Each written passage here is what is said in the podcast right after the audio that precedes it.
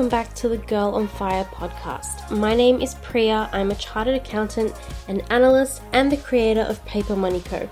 I'm also the host of this podcast, and I believe that a financially empowered woman is an unstoppable force of change in her own life and in the world.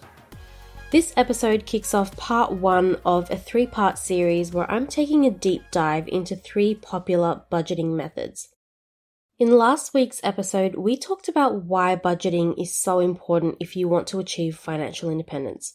So, if you think you don't need a budget or that you can't budget, I highly suggest you go back and listen to that one first. Today, we're going to be talking about the 50 30 20 budget, which is a popular budgeting method because it's quick, it's easy, and it's simple. It was actually popularized by Senator Elizabeth Warren, but it's also been recommended by a bunch of financial experts out there. This is probably going to be a long episode with a lot of information, so go get a snack, get some coffee. If you're able to, get a notebook and take some notes. Bookmark this episode to return to it when you're working on your budget. The transcript is also up on my website, papermoneyco.com. So, what is it? The 50 30 20 rule is a rule for how you should allocate your after tax income. It's really important to note that this budgeting system is talking about your after tax income. It says that 50% of your income should be allocated to your needs like food and housing. 30% of your income should be allocated to your wants like eating out and entertainment. And 20% of your income should be allocated to savings and debt repayments. So, as an example, if your monthly after tax income was $5,000, you'd be spending $2,500 on needs, $1,500 on wants, and $1,000 on your goals. Is this a hard and fast rule? Absolutely not. Or at least it shouldn't be, but we'll get to that in just a second. For now, I want to point out that there are some variations on the simple 50 30 20 rule, and I don't mean in terms of adjusting the percentages. I mean there are other similar methods out there which actually simplify things even more. One of those methods is an 80 20 kind of budget. For a budget like that, you'd allocate 80% of your after tax income to spending and the remaining 20% to savings and debt repayments. It's essentially the same thing as a 50 30 20 budget because you're still allocating money into spending and saving. But the difference is that a 50 30 20 budget forces you to separate your needs from your wants. An 80 20 budget still gets you the same results in terms of what you're spending or setting aside for your goals, but you can't differentiate between needs and wants. Although, to be honest, if you're going to be allocating a set percentage to savings and goals, then it doesn't really matter what you spend the rest of your money on. I'm sure you're not going to be saving money for a trip to Disneyland if you can't feed yourself. So I just wanted you to know that there are some variations on the 50 30 20 rule, but for the purposes of this podcast and this deep dive series, those aren't important. Okay, so now that we've covered what the 50 30 20 budget is, I want to take some time to draw your attention to three important things you need to consider with a budget like this. First, the most common question or criticism, depending on who you ask, is whether the percentages are set in stone. And the answer is no. Your budget is never set in stone, unless, you know, you're prehistoric. It needs to reflect your life and circumstances and be realistic. If that means that it doesn't perfectly follow the 50 30 20 rule, then that's perfectly okay.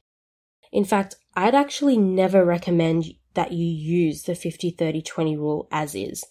I always recommend that you figure out your own percentages, and I'll get into how to do that a bit later in this episode. And if you've been listening to Girl on Fire for a while, you know how I feel about rules. It's something I've ranted about in a few different episodes at this point.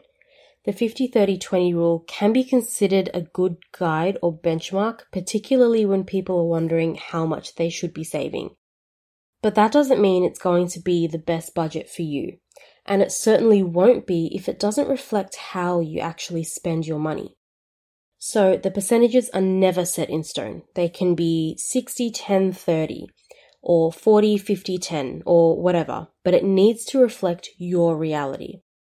It's also important to note that your life isn't the same every month either. You might be spending a lot more on wants this month and not so much next month. So these high level percentages can fluctuate from month to month as well, depending on what's going on in your life. I like to think of it more as a needs, wants, goals budget instead of set percentages. The next thing to consider, which is probably the most important one, is whether 50% of your net income is too low for your needs. Depending on your life and your circumstances or where you live, it could be, and for a lot of people, it is. And this is why I don't like the 50 30 20 rule, because you know that somewhere out there is someone who thinks that they're doing it wrong because they're spending more than 50% on their needs. And that really bothers me because when people think that they're doing it wrong, they think they're failing and that they suck at budgeting. They lose motivation and stop trying. They don't get all the benefits that budgeting gives you, like a roadmap to your financial success or the freedom and flexibility to spend, and I really hate that. Now, if you were spending more than 30% on wants, then you can usually try to cut back somewhere to fit the rule. But there's only so much you can change with your needs because, well, you need those things. You need somewhere to live. You need food. You need to be able to keep the lights on and drive to work or pay for your medication. It's honestly a bit naive to think that everyone's life fits perfectly into one specific rule where their expenses can be split by 50, 30, and 20%. So if you create a budget like this and you're spending more than 50% on your needs, I recommend you just go back through and look over your spending. Make sure you categorized everything correctly according to your own definition of what's a need and what's a want in your life. But if you're still coming up with more than 50% for your needs, then that's just the way it is. You're not doing it wrong. You're just doing it differently. Another thing to consider is what to do with the 20% goals portion of your budget. According to who you ask, it's going to change. Some say you should be saving the 20%. Some will say that the 20% goes to debt repayments or a combination of savings and paying off debt. But another thing to consider is whether you're going to be investing any of that 20% for your long term goals like retirement. Is 20% even enough for you and your goals? Or maybe it's too much. Maybe you aren't able to dedicate that much of your income to goals. The way that the rule is set up also doesn't give a lot of detail into what your goals are, because some goals are going to be more important to you than others. You'll have higher priority goals and lower priority goals, and you might not allocate money to them all equally. Also, the 20% savings is itself a bit vague. Is this relating to saving for your emergency fund or for investing? Or does it include sinking funds? Your 20% savings also might be too low. I don't like it as a rule that you should be saving at least 20% because you might decide to spend the rest of your money. But you could make a lot more progress on your goals if you were spending 20% on wants and 30% on goals. There isn't a lot of room to reflect your values and your priorities in this type of budget. So these are some things to look out for if you're trying to budget with the 50 30 20 rule. The last big thing to consider is what your definition of needs, wants, and goals is. Because what you determine to be a need or a want is going to impact what your budget looks like. And it's going to be different from how everyone else on the internet defines their needs and wants. For example, your gym membership might be a need for you. It's how you stay healthy and relieve stress, and it's non negotiable. But for someone else on the internet, it's a want, which means it's one of the first things on the chopping block when they want to cut costs. And I bring up comparisons like this because the truth is that people on the internet are mean. Not all of them, of course, but the mean ones stick out. They're going to judge you for making too much or not making enough or spending too much, or choosing one investment over another. All that judgment weighs on you, and it makes you think you're not doing it right, and that's really disheartening. But it's your life and your budget. It doesn't need to make sense to anyone else but you. Like I said in last week's episode, the best budget for you is the one you can understand and stick with.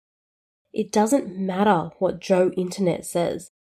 Joe Internet doesn't live your life, so he doesn't get a say. Okay, so let's move on to how to actually set a budget using the 50 30 20 rule. It's a super simple way to budget. That's why it's so popular. You can have your entire budget set within a few calculations. And you don't need to meticulously categorize your expenses. As long as you can tell the difference between a need and a want, you're good to go. It's like two minute noodles. But I like to say that there are two ways to set a budget any budget for that matter, not just the 50 30 20 method. There's the easy way and the best way. So let's talk about the easy way first because there's so much to say about it. First, you start with your after tax income. Now, this needs to be minus any mandatory deductions like retirement contributions as well.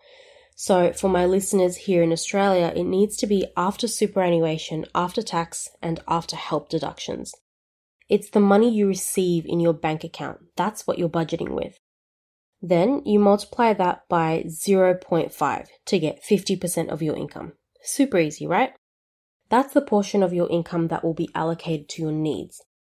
And then you do it again to figure out how much to allocate to your wants.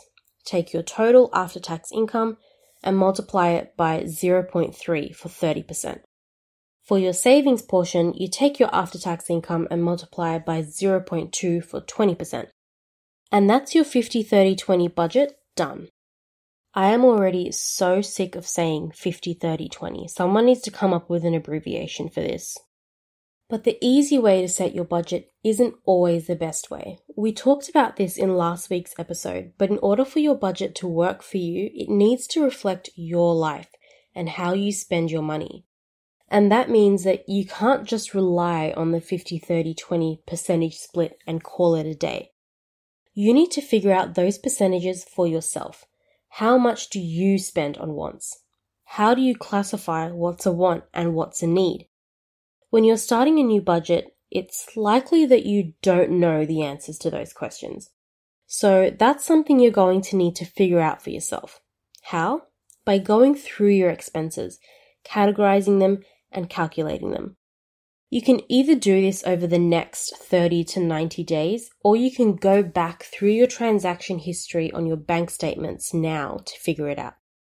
And you can either go through each expense individually, or you can define certain expense categories as being needs and certain ones as wants. That's often an easier place to start. Just be mindful of infrequent bills like quarterly or annual bills. Calculate how much that would be per month if you were to turn it into a sinking fund and set money aside for it every month until it's due. For example, if your utilities are $450 per quarter, that would be $150 per month. Also remember that you need to be consistent with how you classify things as a want or a need. For example, your Netflix subscription can't be a need this month and a want next month. You won't be able to see accurate trends in your budget if you mix up the classifications like that. But being consistent with how you classify things doesn't mean that your percentages need to stay the same. You can change them up whenever you need to as long as it's realistic. Once you know the real percentages you spend on needs, wants, and goals, you can allocate your income accordingly. Then you track your expenses during the month and classify them as either needs, wants, or goals. And again, you can do each expense individually or entire categories. In preparing for this three part series, I actually ran my budget using the three different methods in one month to see how my budget changes and see how my understanding of my money changes. The thing that stuck out to me most was that my actual percentage split between needs, wants, and goals was very different. But I'll get into that a little later in the episode. So, in the next part of this episode comes the fun part. We're going to be making a pros and cons list for the 50 30 20 rule. Then we'll go through who this method is good for and who should probably keep shopping around for a more suitable budget. Let's start with the pros. The first pro, of course, is that the 50 30 20 budget is really quick and easy, really low effort. Once you've figured out your own percentages, it honestly takes two minutes and three simple calculations to set your budget. It's also a really good way of tracking your expenses because it forces you to consider what's a need and what's a want. you can see at a glance whether you're spending more on essentials or lifestyle costs. I actually categorize all my budget categories as needs, wants, or goals, even though I don't use the 50 30 20 method in my normal budget. It just gives you a nice, really high level overview of whether or not your spending reflects what matters to you. The 50 30 20 method also allows you to be generally consistent with your finances without being overly strict or having a lot of control. If you just want to know that you're spending a portion of your income in a certain way, then this method gives you that. For example, if you want to be spending 30% on lifestyle costs, then you can easily see whether you're heading in the right direction. And all of this means that the 50 30 20 method is actually a good budgeting and saving system for absolute beginners. If you've never budgeted before and you're feeling overwhelmed and lost, then it's a good place to start. But I don't recommend this as a long term option, and I'll get to why in just a second. But having those percentages as guidelines is kind of like having the guardrails on so that you don't screw up too badly when you're just figuring things out. And then as you get better at budgeting and more confident in yourself and your own choices, then you can graduate to more advanced and, in my opinion, better methods, which is what we'll be covering in the next two episodes in this series. Okay, so now for the cons of the 50 30 20 budget. The first one is that the 50 30 20 budget doesn't prioritize your goals. Yes, your needs should come first. I don't dispute that. But unless you make the conscious effort to adjust the percentages, you're spending more on your wants than your goals. Which is kind of like enjoying the moment now, which I fully support, don't get me wrong, but at the expense of your future. Not only that, but when you're only allocating a certain percentage to your goals, you're not cutting expenses left and right in order to have more money for your goals. So, for example, let's say you're trying to build your emergency fund or pay off your debt, and you know that every dollar helps. But whether you're allocating 20% to your goals or 35%, you're not necessarily putting every dollar towards your goals that you can realistically afford to. So while you're still allocating some money to your goals, it's still on the back burner. It's not your highest priority. And if your goals are your highest priority after making sure that your survival costs are met, then this isn't the budget for you. But I'll get into that a little later. Following on from that, the official 50 30 20 rule says that 20% should be allocated to savings and debt repayments. It actually doesn't say anything about investing for long term goals like retirement, as far as I'm aware. Feel free to send me an email if I got that wrong. And that's a huge disadvantage of this system in my eyes. Because if you listen to episode two, you know how important it is to be investing. Saving your money isn't enough. And especially as women, investing is super important. But I don't think the 50 30 20 method really highlights that. Because the truth is that within that 20% of your income for your goals, you need to save, invest, and pay off debt. You need to be able to balance all these goals while still paying for your essentials and living your life now. And I really don't think this method allows for that. Now, don't get me wrong, balancing all those things is more of an advanced budgeting issue. So, if you're new to budgeting and that scares the hell out of you, then don't worry. Everyone has to start somewhere, and that's the most important thing starting.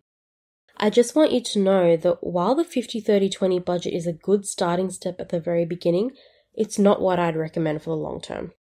Also, the 50 30 20 budget system as it stands doesn't include any way to organize your bills.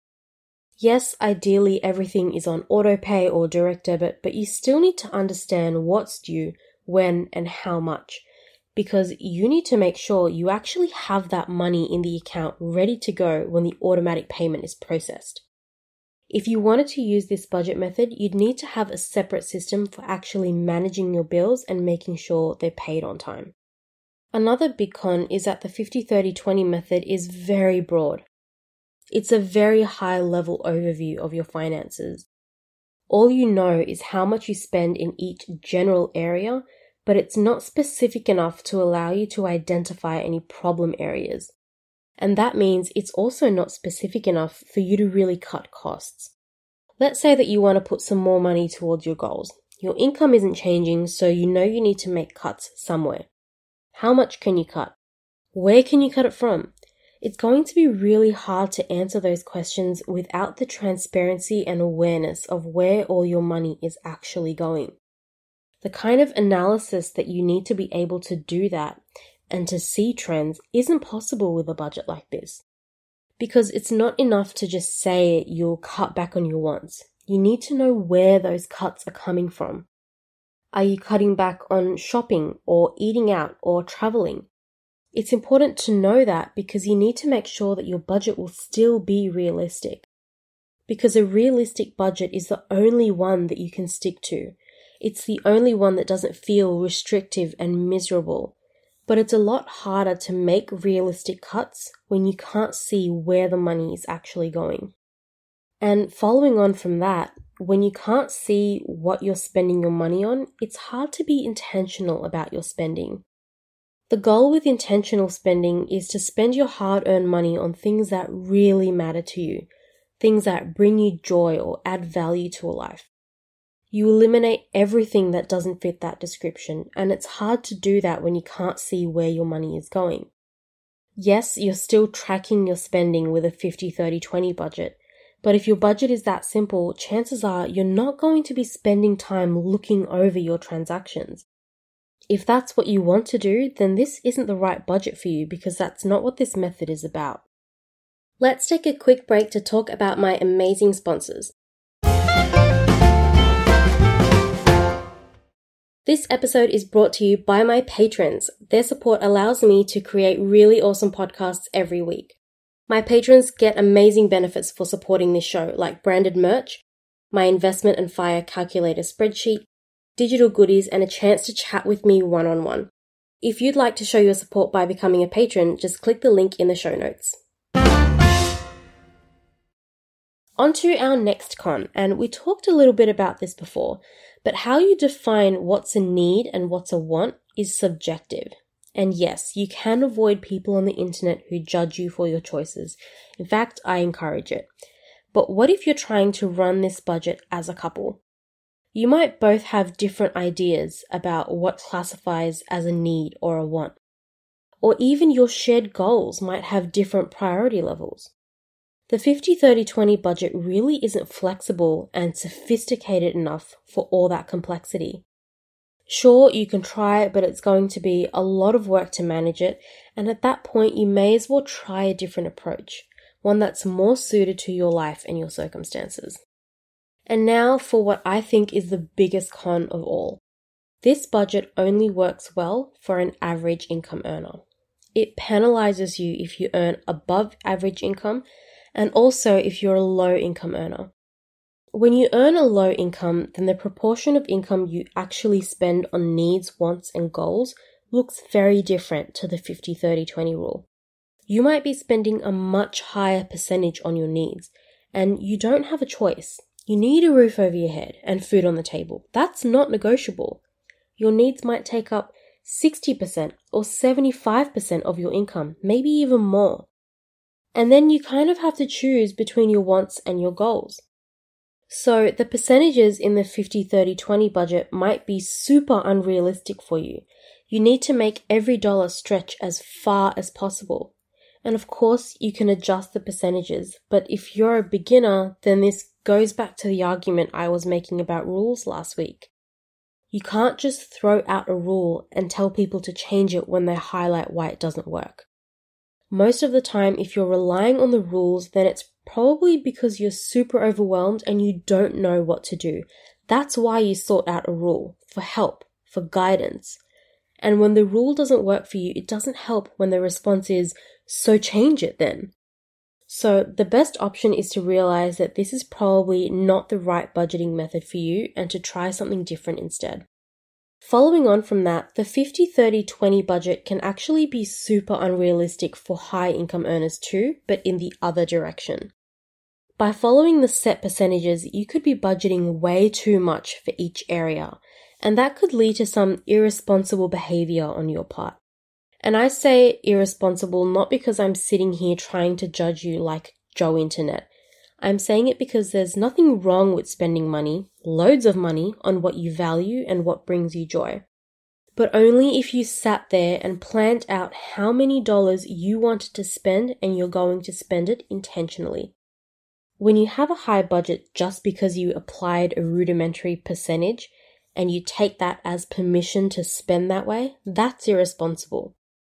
That doesn't serve you or help you build the life you were meant to live. Another con is that the 50 30 20 budget only works well if you get paid a consistent income and on a monthly basis. It really doesn't work if you get paid weekly or fortnightly because you're setting a budget for a month, but you don't get paid that way. Your spending habits may change throughout the month, especially around the time you get paid. Also, when you're paid multiple times per month, it's much harder to cover big expenses like the rent or the mortgage from one single paycheck. You need to manage your cash flow across all your paychecks to make it work, and this method doesn't allow for that. Not to mention, if you're paid an irregular income, then this absolutely won't work. You don't pay 10% less on your rent if your income came in below budget this month. So this method really penalizes you if your income is irregular, like if you're a freelancer or if you're self-employed. It's not a set it and forget it type deal. You'll need to be constantly reviewing and adjusting your percentages. But you won't be able to decide which non-essential cost to cut when money is tight because you can't see it. On to the next con, the 50 30 20 method has lifestyle inflation baked into it. Anytime you're budgeting with percentages, you're budgeting for lifestyle inflation. So, what is lifestyle inflation? It's the way your expenses increase as your income increases. Essentially, the more you earn, the more expensive your lifestyle becomes. And this can be really dangerous because it means that any pay increase you earn is being spent and not always intentionally. And it's not being put towards your goals.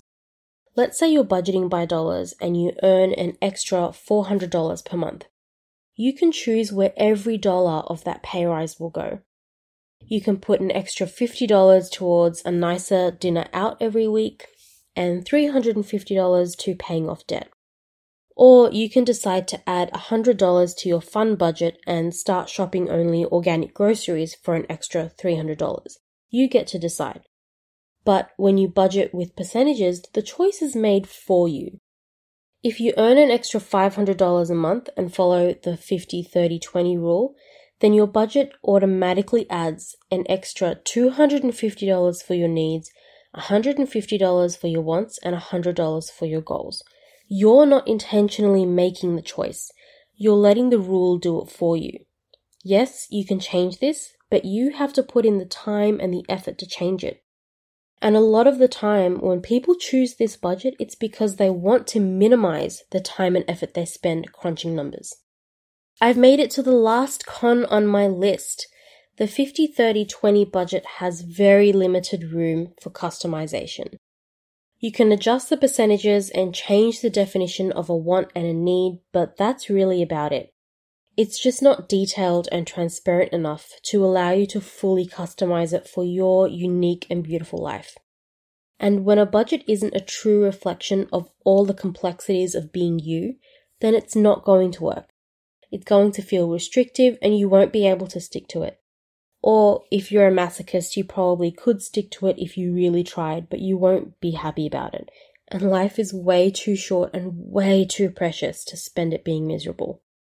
Okay, we're almost there, friends. Just a little bit more to get through, and then I want to share the results of my little experiment with you.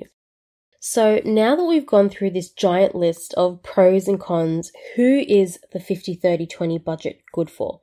Who do I recommend should give this a try?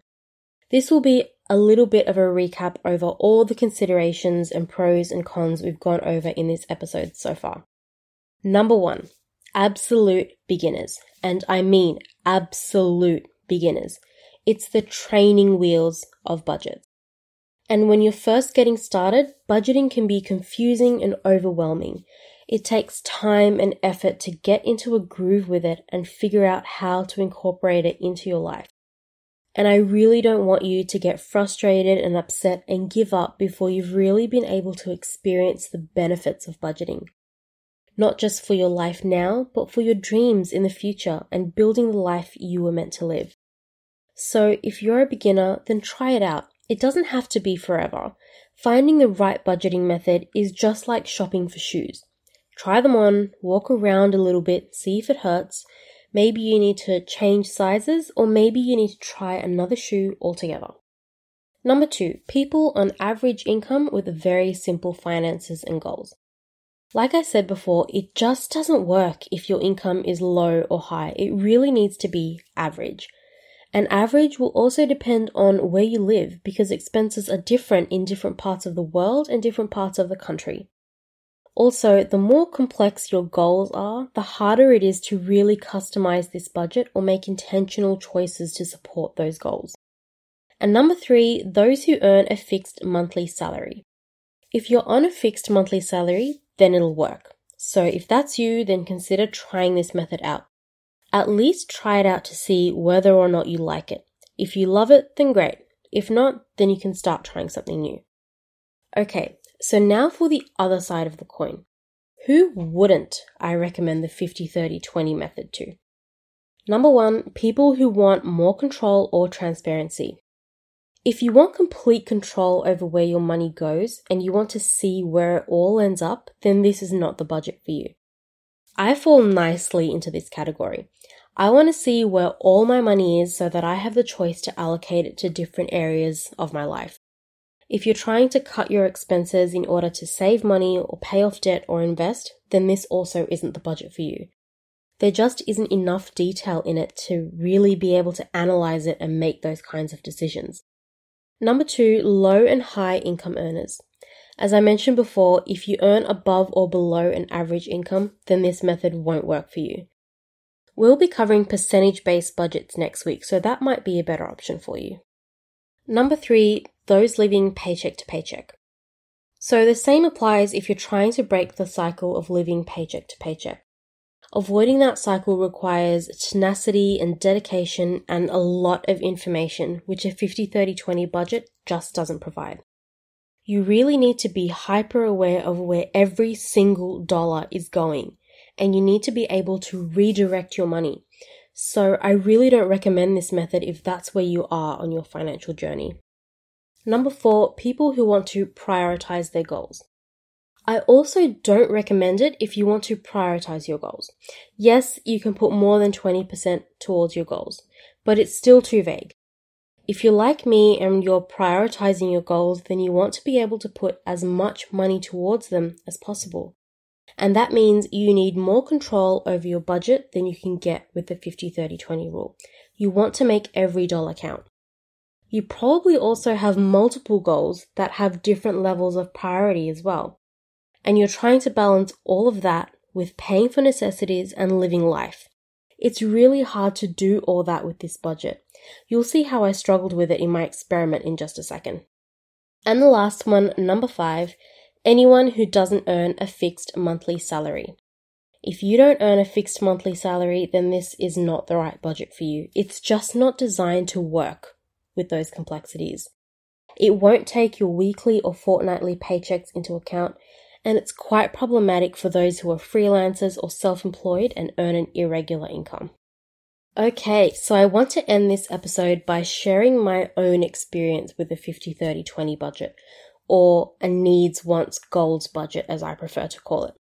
Like I mentioned before, I used all three budgets in one month to compare them and see how I I guess, reacted to each of them. And by all three, I mean the 50 30 20 budget, percentage budget, and paycheck budget, which were the three budgets we talked about in last week's episode. Full disclosure here, I have tried the 50 30 20 budget in the past, but I honestly didn't try very hard. Not because it's so easy that I didn't need to, but because I quickly realized that it was just too simple for me and that it wasn't telling me things I wanted and needed to know. So I gave up on it, moved on, and tried something else. Remember what I said you've got to try on budgets like you try on shoes until you find something that fits. I do still like to figure out how much of my income goes towards my goals. That's still very important to me. But it's more of an FYI instead of the crux of my budget. And it's also because understanding your savings rate and how much it costs to cover your lifestyle are important factors in calculating when you can retire. That's something for future episodes though, so I won't get into it now, but suffice it to say that even though I don't budget with this method, I do still use some elements of it to create a holistic picture of my finances. So when I tried to actually take my income and divide it into the 50, 30, 20 portions, it was a mess. It was really straightforward to get to the numbers, but they made absolutely no sense for me and my life. I looked at this two minute budget I created and it was meaningless. I just couldn't work with it. I had no idea what was included, what I was planning to spend money on, how much I wanted to save or invest. I couldn't even tell when my bills were due. And I thought to myself, well, it's a two minute budget, you're going to get a two bit result. It just didn't work for me, and I hated it. I couldn't work with it at all, and it made me afraid to spend any money because I didn't know what I was giving myself freedom to spend on. I really need the detail and the control, so the 50 30 20 budget just isn't for me. I did go back, however, and analyze the results of my budget for last month for the purposes of my experiment.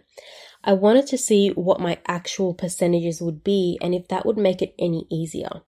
I didn't categorize every single expense as a need or a want, so I just determined which categories were a need and which ones were a want. So here's how my categories were broken down. Things that were classified as needs were rent, food, utilities including internet and mobile data, car expenses like petrol and insurance, health, which for me is prescription medicines including birth control, and clothes, which were basics like undies as opposed to tailored dresses. These accounted for about 39% of my income, which is quite different to the 50% rule. It doesn't mean that I don't value those things because I don't dedicate as much money to them. I absolutely do value them. But it means that those expenses as a proportion are low compared to my income. Because my income is higher than the average income the 50 30 20 rule is based on. So 50% for needs doesn't make sense to me. If I were to follow the rule, I'd be paying a ton on rent and probably have super expensive groceries but that would mean much less income left over for my goals. So the rule already doesn't make sense for me. It really doesn't reflect the choices I make. Another thing to note is that the household expenses like rent, food, and utilities are being split with my husband's income. And we do a sort of 60 40 split when we split expenses because our incomes aren't the same. But I'll get into that in another episode. But for about five years, I was the only source of income for our family. And during that time, I was paying for everything from my income. So the way my income was split between needs, wants, and goals was very different, even though our lifestyle wasn't very different. Things that were classified as wants were entertainment, subscriptions like iCloud and app subscriptions, donations, fun spending, beauty and personal care, and other miscellaneous expenses. I spent about 7% of my income on wants. That was kind of surprising for me. I actually don't consider myself a naturally frugal person. I'm not dripping in Chanel and luxury brands, but I do like to shop, especially for stationery or books. But when I was looking through this budget, I realized I haven't really done any fun spending for about six months. I have been spending a little bit of money on Kindle books though.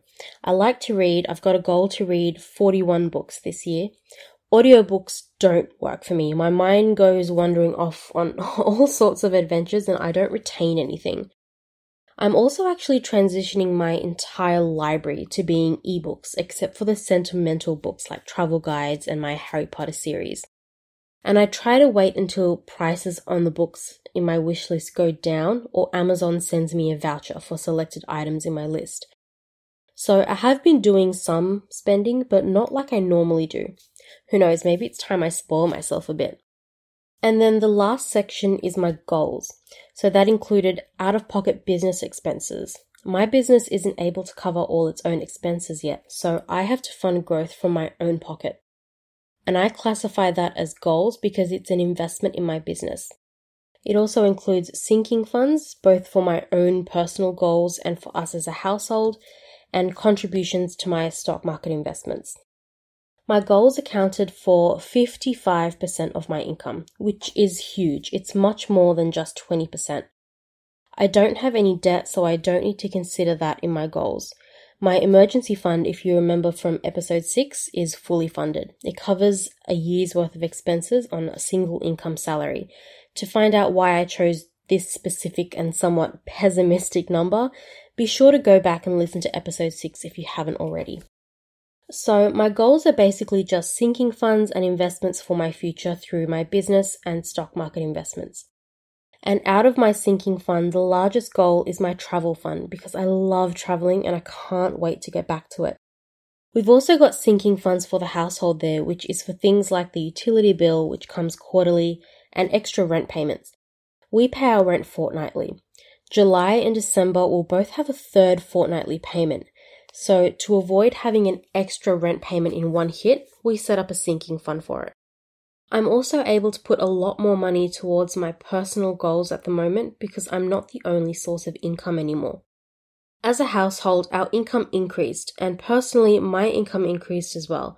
But we didn't increase our expenses, so that means we have a lot more money going towards our goals.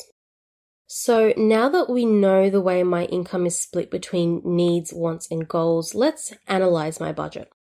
Instead of a 50 30 20 budget, I have more of a 39 7 55 budget. Doesn't sound as nice, does it? Doesn't sound as clean and simple, but definitely more realistic for my life. You can really see what my priorities are. It's super clear that I'm prioritizing my goals over my wants.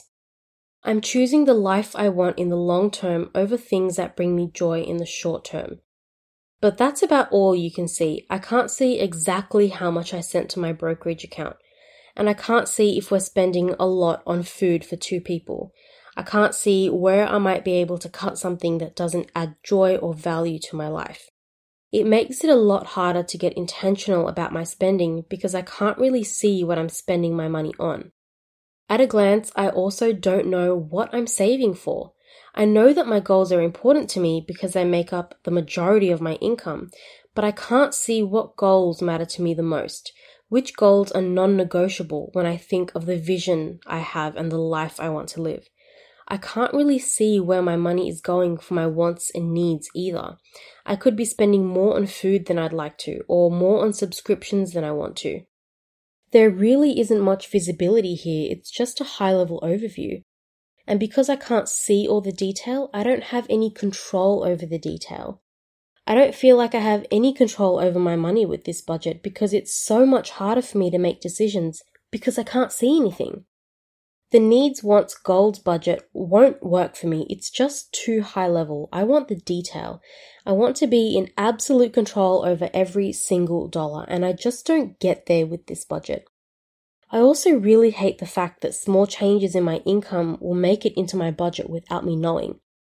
Even if my income is $20 off, that means the amounts will change a bit, and I don't like that. Because I can't see what's changing, and I don't get to decide what changes either. And it's actually stressful for me because if you look at our household expenses, it's really only rent, the internet bill, food, and sinking funds. So if my income were to change a bit, or even if something unexpected comes up, I can't pay any less on my rent or internet. And I don't want to contribute less to the sinking funds because they're there to prepare us for the future. So the only option would be to adjust how much we spend on food.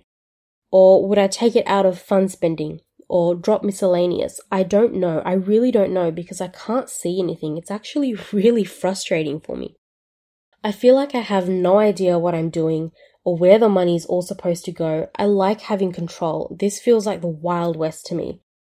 Honestly, my favorite thing about this budget is that I got to make a really pretty donut graph, so I'll drop that in the show notes. I do like knowing that I'm generally spending a lot more on my goals than anything else and that I'm keeping my wants in check. It makes me feel like overall I'm going in the right direction. I'm putting my money where my mouth is, or where my dreams are, to be more exact. But it's hard to see whether I'm spending too much and where I can cut back. With a budget like this, I wouldn't be able to tell if my rent is too high for the area that I live in or anything like that. So, my overall conclusion would be that these numbers are nice to know, but I can't budget like this. It's just too simple for me. I can't see exactly where all the money is going, and I feel like I don't have any control over it this way. It's also really stressful to think that if my income changes, I won't know where to make up for it in terms of lowering my expenses. Where would I start? I know I can start with non essentials, but how much would I cut? Most importantly, how much can I cut while still maintaining a realistic budget? But that was my experience because of what my life is like, who I am, and what I want. It could be totally different for you. If you'd prefer the 50 30 20 budget, then I do have a spreadsheet available in my shop. You can check it out at papermoneyco.com forward slash shop. It's got a nice donut and expense tracker where you can categorize your expenses into needs, wants, and goals. So go and check that out if you're interested. Of course, some of my patrons get access to this spreadsheet as well as all my other spreadsheets as part of their membership. Those patrons also get lifetime upgrades to all my spreadsheets for free as well. And that's all I have for you girls on fire today. Wow, this has been like the longest podcast recording I've done. I am so tired. My legs are sore. I'm tired of hearing myself speak. But that is it for today. On next week's episode, we have part two of this deep dive series, and we're going to be talking about percentage based budgets. It's another really popular budgeting method that you'll hear a lot of financial experts recommending. If you've ever wondered how much you should be spending on rent or groceries, then that episode is for you. It's going to be super interesting, so you're definitely not going to want to miss it. I'd love it if you would please rate and review this podcast on iTunes. It's a small effort on your part that really helps me out. I don't want you to miss any future episodes, so be sure to subscribe on Apple Podcasts or anywhere you get your podcasts. If you found this episode interesting or helpful, then please share it with someone who you think would enjoy it too. As always, a massive thank you to my patrons for supporting this show. Their support makes it possible for me to create and share this content and grow this podcast. If you want to support the Girl on Fire podcast, head to Patreon and become a patron. All the links are in the show notes. My patrons get amazing benefits for supporting this show, like branded merch, my investment and fire calculator spreadsheet, digital goodies, and a chance to chat with me one on one. There are a number of tiers you can join, or you can pledge a custom amount that suits you. Thanks for listening, and I'll chat to you in the next one. Bye!